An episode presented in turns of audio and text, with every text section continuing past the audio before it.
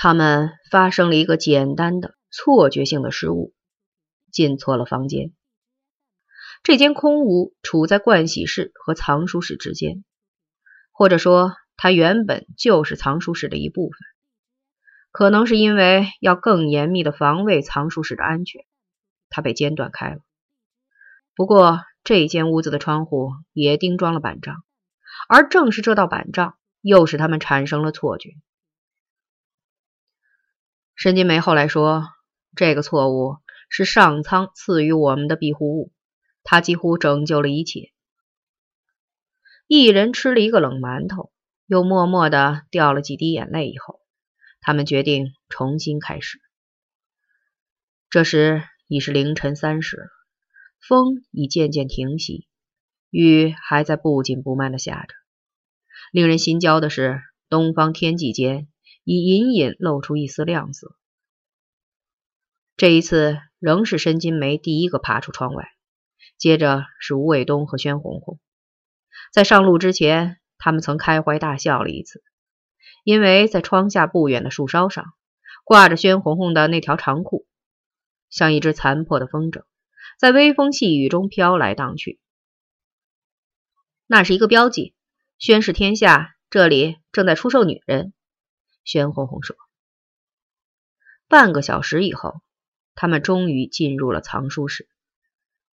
不过，在破窗时出了一点事故，尖利的玻璃碎片在申金梅的手背上划出一道约七公分长的口子，创口很深，两边的皮肉翻卷起来，粉白色的掌骨已清晰可见，流了很多血。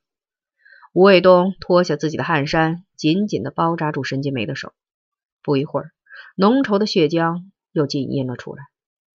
从那天起。申金梅的左手就再也不能完全合拢了。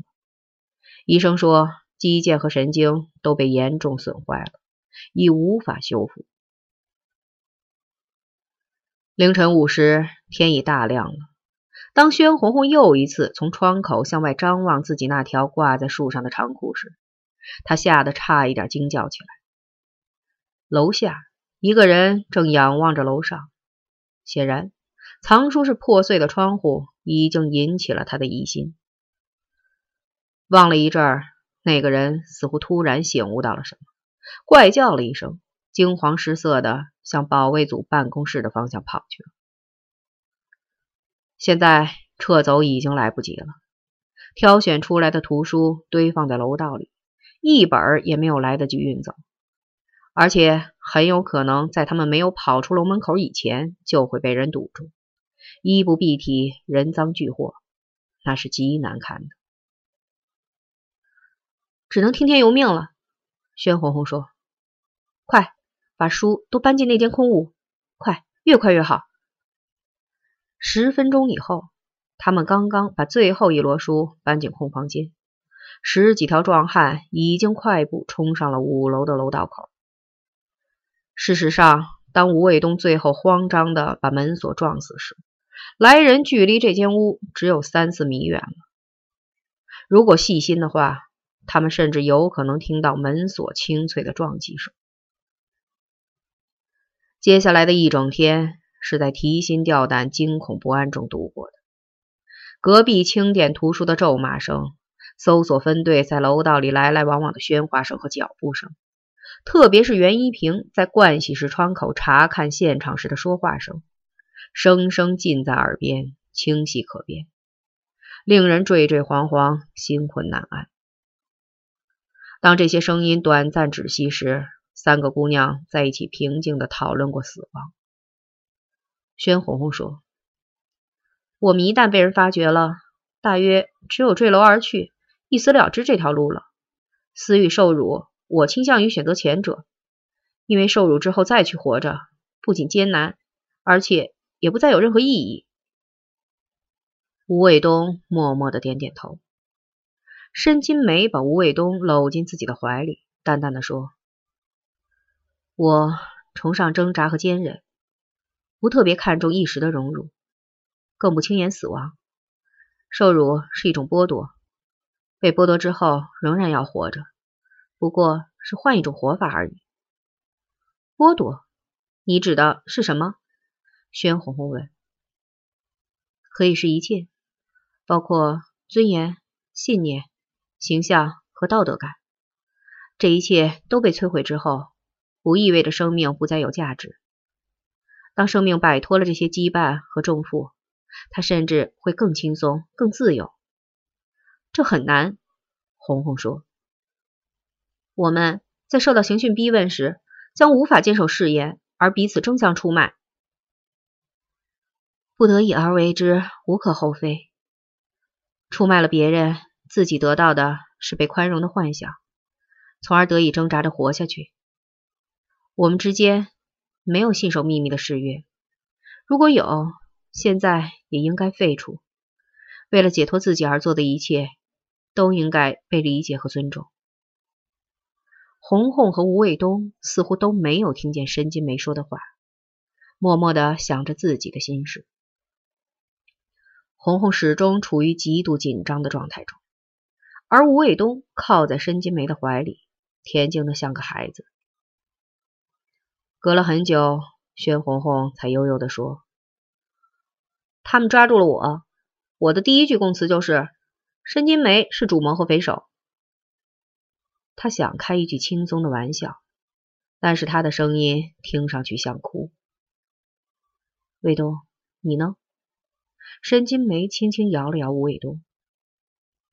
匪首就是我自己。吴卫东清晰的说。申金梅的心里一沉，他意识到，如果发生什么意外，能熬下来的只有他自己。沉默了片刻，他说：“姑娘们，振作起来！我们现在并没有完全走上绝路。吉人天相，我知道一定会有人来救援我们。谁？”申金梅用手指蘸着伤口阴出的血水，在一本书的扉页上写出两个字：“陈诚。”一整天提心吊胆，一整天安然无恙。楼道里人们来去匆匆，竟没有一个人想到要开启这间房子的门。错觉具有共同性。下午三点钟，有人在楼下架起高梯，向这间窗户攀了上来。宣红红探头一看，吓得脸色煞白。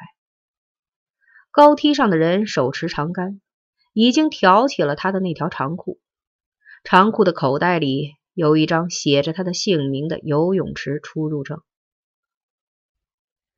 夜十一时，陈诚才精疲力竭的回到家。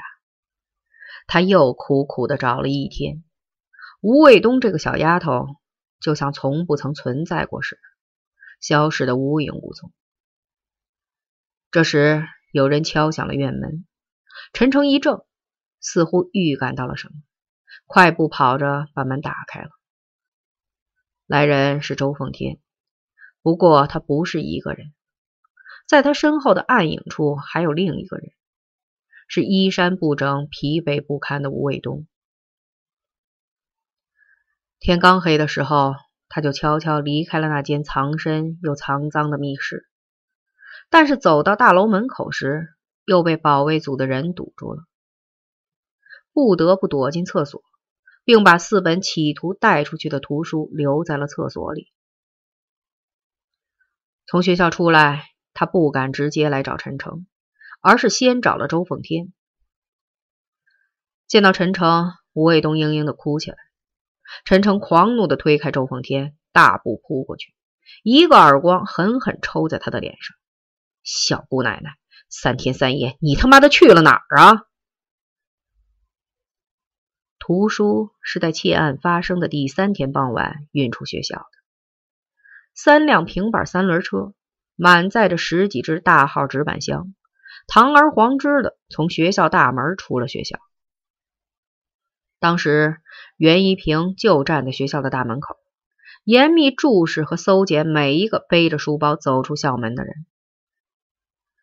陈诚笑容可掬的走到他的面前，亲昵的搂住他的肩膀。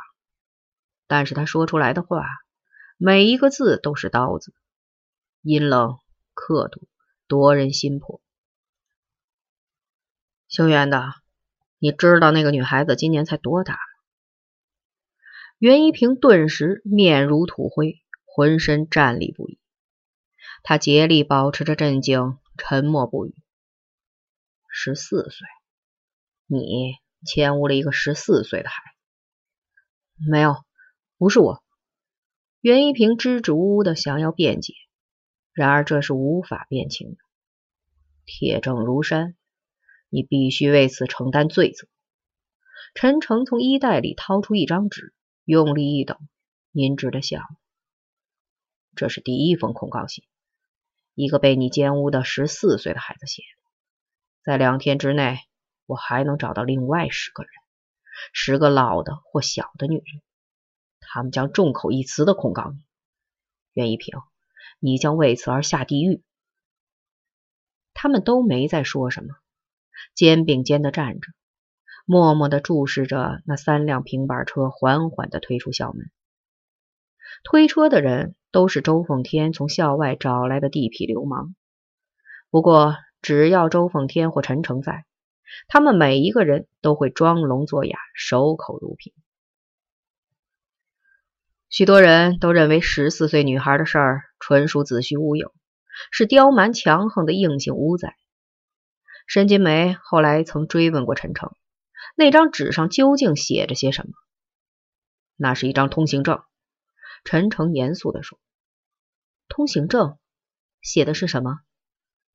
上面写着卑鄙、罪孽、恶毒，以及一双蹂躏人格尊严的黑手和一张咬人致死的血口。